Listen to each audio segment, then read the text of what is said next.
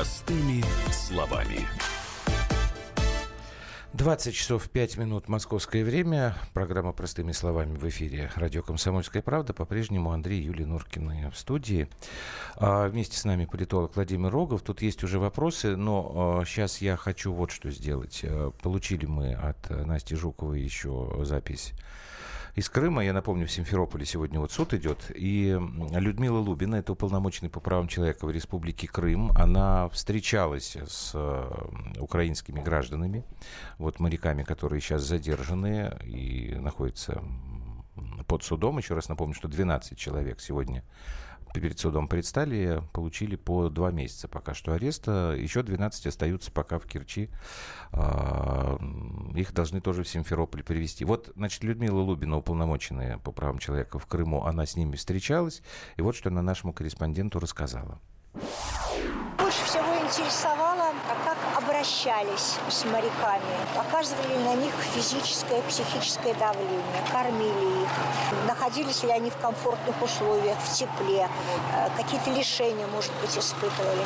Ни один из ребят не сказал мне о том, что его каким-то образом обижали. Сегодняшние решения судов были обоснованы прежде всего тем, что нет постоянного места жительства у моряков и подписка о невыезде с какого адреса. Сегодня были все они арестованы, но, как сказал судья, председатель суда киевского, что если какие-то места жительства, съемные квартиры будут обеспечены, то в рабочем порядке к этому вопросу можно вернуться. Так, ну это то, что касается вот задержанных э, нарушителей границы. Теперь вопрос, Володь, к вам. Вот просят рассказать, а какие настроения в тех областях Украины, где вот вводится это самое военное положение. Ну, вы знаете, ну вот я могу очень как бы особенно э, подробно рассказать о моей родной Запорожской области, потому что она как раз... Про которую забыли, кстати говоря, сначала.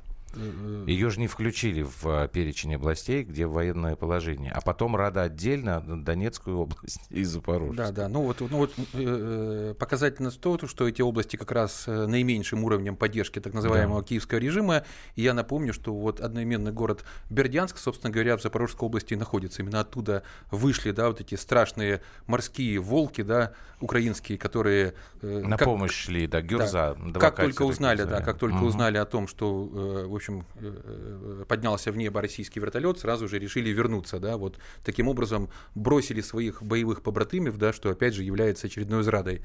Так вот, показательный момент, я напомню, что все-таки тема Азовского моря, провокации, там, противостояния, как бы, да, вот всякого такого баламучения, попыток, знаете, как у Корнея Ивановича Чуковского, помните, море синее зажгли, да, вот они uh-huh. все пытаются это море зажечь, и, по сути, это уже продолжается несколько месяцев, и несколько месяцев мне пишут люди из Бердянска, Приморска, из Мариуполя о том, что со всех моряков, да, вот с коммерческих непосредственно суден, с рыбаков все время получают деньги. То есть, грубо говоря, СБУ стала такой еще более коммерческой структурой, крышующей выход моряков в Азовское море. Причем это объясняется тем, что иначе не дается разрешение на выход, что вот сейчас мы там решаем ваши проблемы, что чтобы там страшные ФСБшники вас не задержали и так далее. И суммы, в зависимости от того, чем э, загружено то или другое судно, доходят до нескольких десятков тысяч долларов. Вот представьте, какая экономика сейчас стала, мягко говоря, невыгодная для бизнеса. Ну, то есть, пугая Россию, они грабят людей. Да, пугая Россию, люди прекрасно понимают, кто, кто с них берет деньги, да, и, и что Россия здесь, мягко говоря... И не... этим СБУ занимается. Да, этим занимается СБУ, так, кон- понимаю, конкретно Запорожское областное управление. Да, в вот. нынешних условиях, как бы у них еще больше полномочий получается. Конечно, но теперь, теперь любое судно можно забрать, не только судно, любой автомобиль, любое э, коммерческое помещение или жилое. А я напомню, по крайней мере, в Запорожской и Херсонской областях на сегодняшний день тариф э, по оплате с урожая у фермеров составляет от двадцати до тридцати процентов, в зависимости от того, что у тебя там зерно, семечко там, или что-то еще. То есть двадцать-тридцать процентов ты должен отдать побратимам, да, ну то есть вот этим боевикам mm-hmm. АТО за то, чтобы они помогли тебе убрать урожай, чтобы у тебя этот урожай никто не забрал. Соответственно, мы понимаем, какая сейчас вообще экономика станет. Я боюсь, что для э, вот, крестьян эти двадцать-тридцать процентов для фермеров вырастут, да, потому что же объяснят, что ты же видишь, война, надо еще больше, военное положение, и тем более теперь люди становятся вообще бесправными по определению. Естественно... Насколько я понимаю, сейчас секундочку, простите, что перебил, насколько я понимаю, по военному положению еще одна история. Там все гражданское население должно сдать оружие. Ну, я точно не могу сказать, но вот я, я думаю, вчера что читала, да. да. Все ну, гражданское наверное, население да, должно...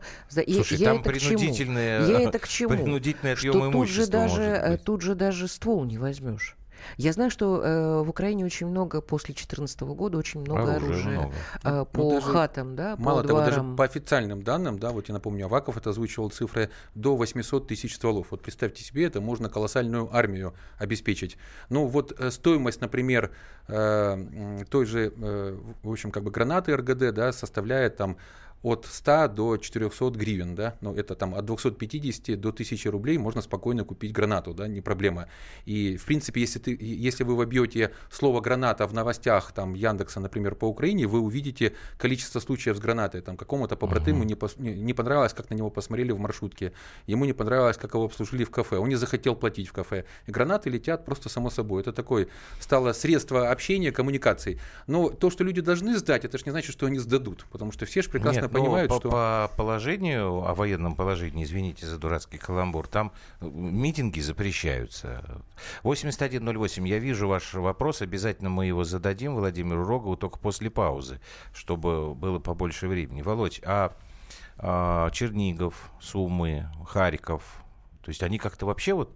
Вот на севере, и вроде там никто никуда не нападал никогда, никакие русские войска и прочие не заходили, что меня, кстати, всегда вызывал вопрос, чего вот русские такие тупые, пять лет пытаются вторгнуться на территорию Украины исключительно через коридор там между Луганском и Донецком. Вот север вот этой скобы, где военное положение, там что говорят?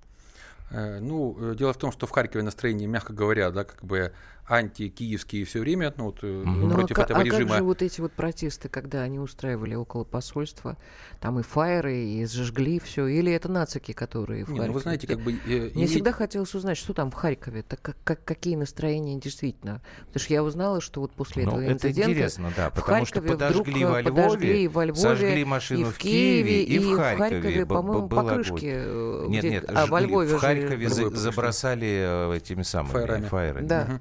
Не, ну вы знаете, как бы картинку надо создавать, эта картинка создается много? профессионально по расчеловечиванию. А-а-а. Обратите внимание, что в Одессе после смерти, э, э, в общем, постоянного представителя России э, при ООН Чуркина, да, приносятся чурки, как бы вот эти, да, ну получается черенки, да, как бы.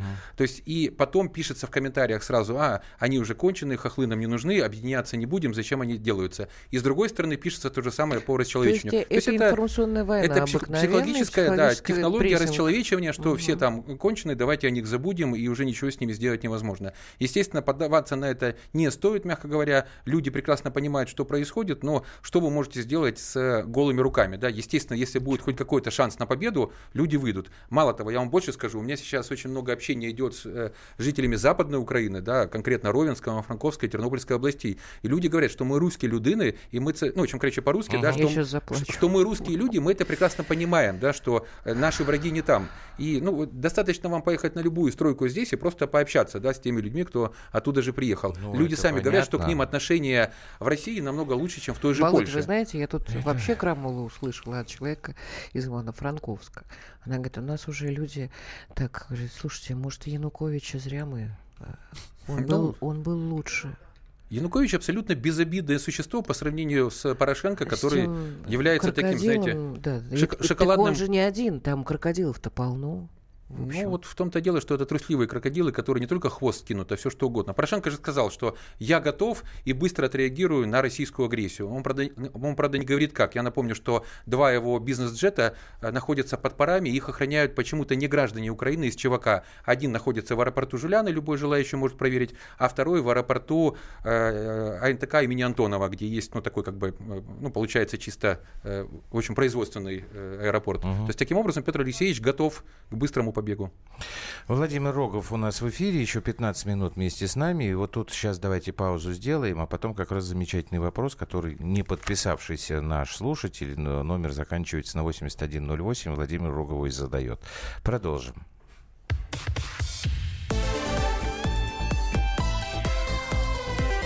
Простыми словами. Мы его сделали. Скорее качай мобильное приложение «Комсомольская правда» для iOS. Фото, видео, статьи и прямой радиоэфир. Крупнейший новостной сайт в вашем кармане. Доступны версии для iPhone и iPad.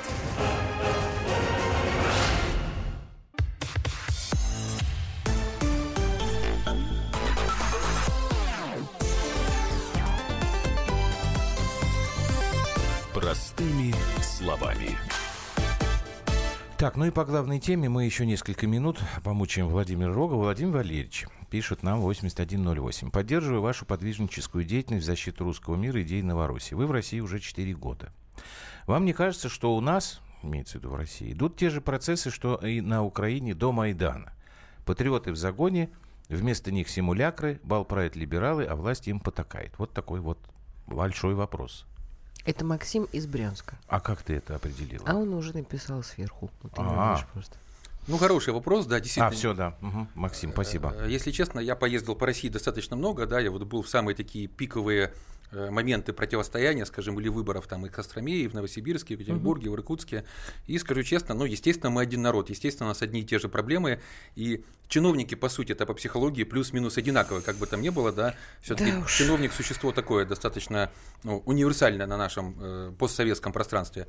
Ну, много схожих моментов, мало того, как бы, когда было взаимодействие, скажем, по недопущению тут как бы, вот, некоторых иностранных технологий, я как консультант выступал, да, угу. Вдвойне было видно, что одно и то же исполнялось и реализовывалось. И здесь, естественно, надо, ну, опять же, я могу только рекомендовать, советовать, не более того, да, я бы на месте госслужащих все-таки тех людей, кто занимается внутренней политикой, больше уделял внимания прямой коммуникации с народом, чтобы uh-huh. ни один президент все вытягивал на себе. Мы прекрасно знаем, президент вытягивает, да, и доверие к нему там колоссальное, а в это время, ковыряясь в зубах или в ушах, или еще где-нибудь, какой-нибудь чиновник рассказывает, что не надо ну рожать, да. Никто не помните, просил, еще там, что-то. И... Это все началось, вот был там какой-то хмырь, этот сам директор завода, который сказал, да, вот Путин да, меня да. попросит, чтобы я вам поднял теперь зарплату. Теперь сидит, если не ошибаюсь. Его да, посадили, да. да. да.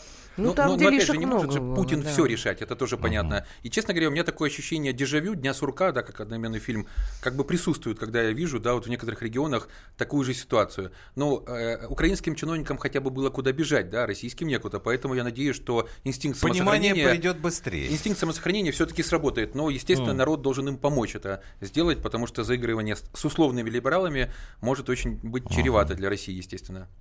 Так, а вот еще один вопрос. Тот, тот же, у нас теперь практика. Сначала вопрос задают, а потом пишут в следующем сообщении, кто это. Анна, Мурманск. Вопрос Владимиру Рогову. Как Россия может прекратить э, подобные провокации в свой адрес? Имеется в виду вот, нападение на дип, э, здание диппредставительства да и так далее. Можно прекратить. Не, ну, вы знаете, прекратить можно только закончив существование вот того э, псевдо, как бы, да, государства, псевдорежима, которое по привычке многие называют Украиной. Надо понимать, что это не Украина, это постукраинское пространство. Вот это то, что я говорю. Надо вот. порвать и разорвать эти соглашения дипломатические все. Безусловно. Мало того, интересный момент, да, если то мы говорим... То есть вы тоже за это, Володь? Ну, безусловно. Вы понимаете, как только... Вот, вот, вот даже когда только начали говорить о санкциях, когда только начали говорить о санкциях, у меня телефон обрывался от звонков из Киева, люди как-то даже звонили чуть ли не напрямую, да, и госслужащие в том числе, а ты не знаешь, кто там будет как. То есть у всех рыльца в пушку. Почему? Понимаете, они реально могут зарабатывать деньги только на российском рынке, потому что в Европе Европе все задушено. В Европу ни с чем не пускают. В Европу ты можешь э, отправить даже не то, что высоколегированную сталь, да, или хотя бы какой-то да про- нет, профиль, об этом даже... а, а только вот выкопал и продал. А в России ты можешь сложное производство. Вот знаете ли вы, что э, Молдавия совсем недавно стала великой космической державой? Почему? Э, ну вот, вот вас даже, видите, это удивление вызывает. Потому что так как на Украине запретили любые поставки, да, вот того, что еще осталось, связанное с космосом, э, ну, и, и, именно эти поставки в Россию, угу. то это все поставляется в Молдавию, а потом Молдавия продает в Россию, да? Ну, понятно, что это все как бы транзит, ну, примерно Молдавию. Как вот через Беларусь ну, тоже понятно. Масса всяких вещей происходит. Естественно, на этом производители на Украине теряют, да? Ну, вот такой вариант выстрела в голову, и при этом никогда мозг не задет, да, потому что его там просто нет, происходит постоянно. Ну, я бы хотел еще вот сказать показать, ну, когда мы говорим о провокации в Керчи, надо понимать, что она многоуровневая, да, Петра Алексеевича никто особо на второй срок не хочет из западных партнеров, мы прекрасно ну, понимаем, что там то, да. куда более удобный там Гриценко, куда более удобный Вакарчук и масса других персонажей, которых готовили, но э, Запад вынужден поддержать Петра Алексеевича, да, в какой-то степени, потому что ему, естественно, выгодно повышение градуса противостояния с Россией, и здесь интересный момент, даже э, вот только что, буквально там час назад, не знаю, полтора, министр иностранных дел Австрии, помните, который Владимир Владимирович да, ездил, ездил да, на свадьбу, на да, она же заявила о том, что возможны санкции против России в связи с действием в Керченском проливе, да, и что вот Европейский Совет соберется там в ближайшем будущем и это рассмотрит. Мало того, депутаты Европарламента, понятно, это единицы, но это же забрасывание тем, уже заявляют о том, что необходимо блокировать Северный поток-два по причине как бы вот да с... это... ситуации и так пусть далее. Пусть они заявляют. Нет, по- понятно, что заявляют, это... но вы же понимаете, что а, подтянут все, деле, что угодно за уши. Реально вот по потоку то, что мы можем, Нет. действительно сейчас они нам нереально. Поднагадят опять? Нереально. Все, забыли эту тему, она абсолютно нереальна.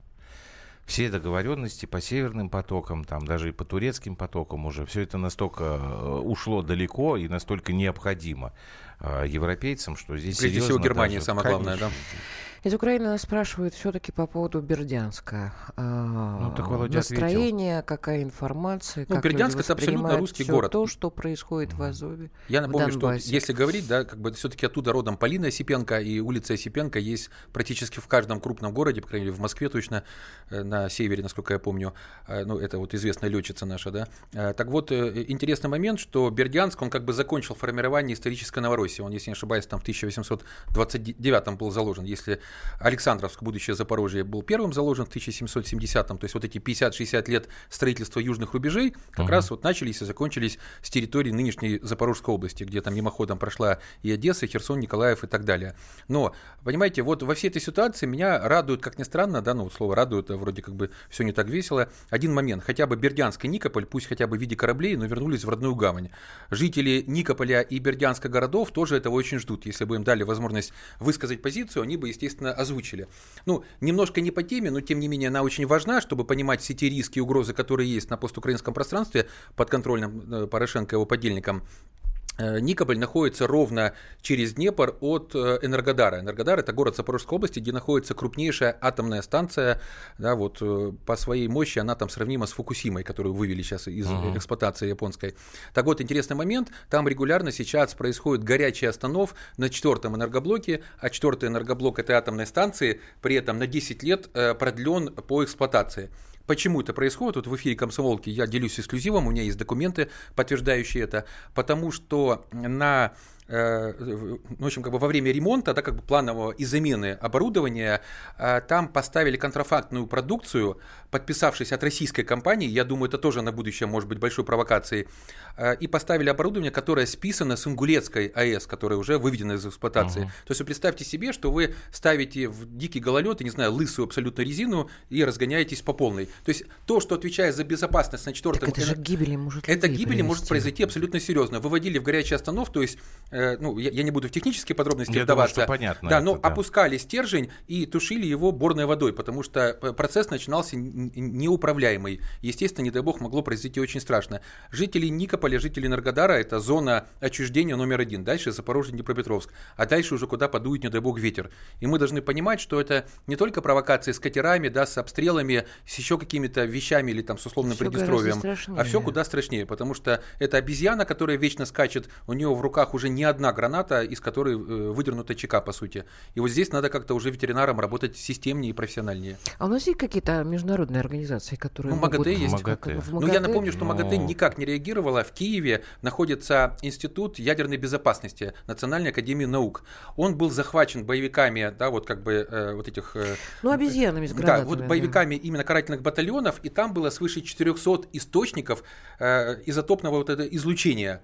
Чем эти источники опасны? Если его, условно говоря, прикрепить к какой-нибудь ракете, да, и отправить, вот тебе готовая там грязная бомба. То есть грязная ну бомба, да. она что же такое? Она просто заражает, да, как бы вот территорию. Ну, ну, по сути, то, что в значительной степени происходило в Сербии, где сейчас эпидемия онкологии спустя пятнадцать-шестнадцать лет после американских бомбардировок. Хиросима, Нагасаки, да.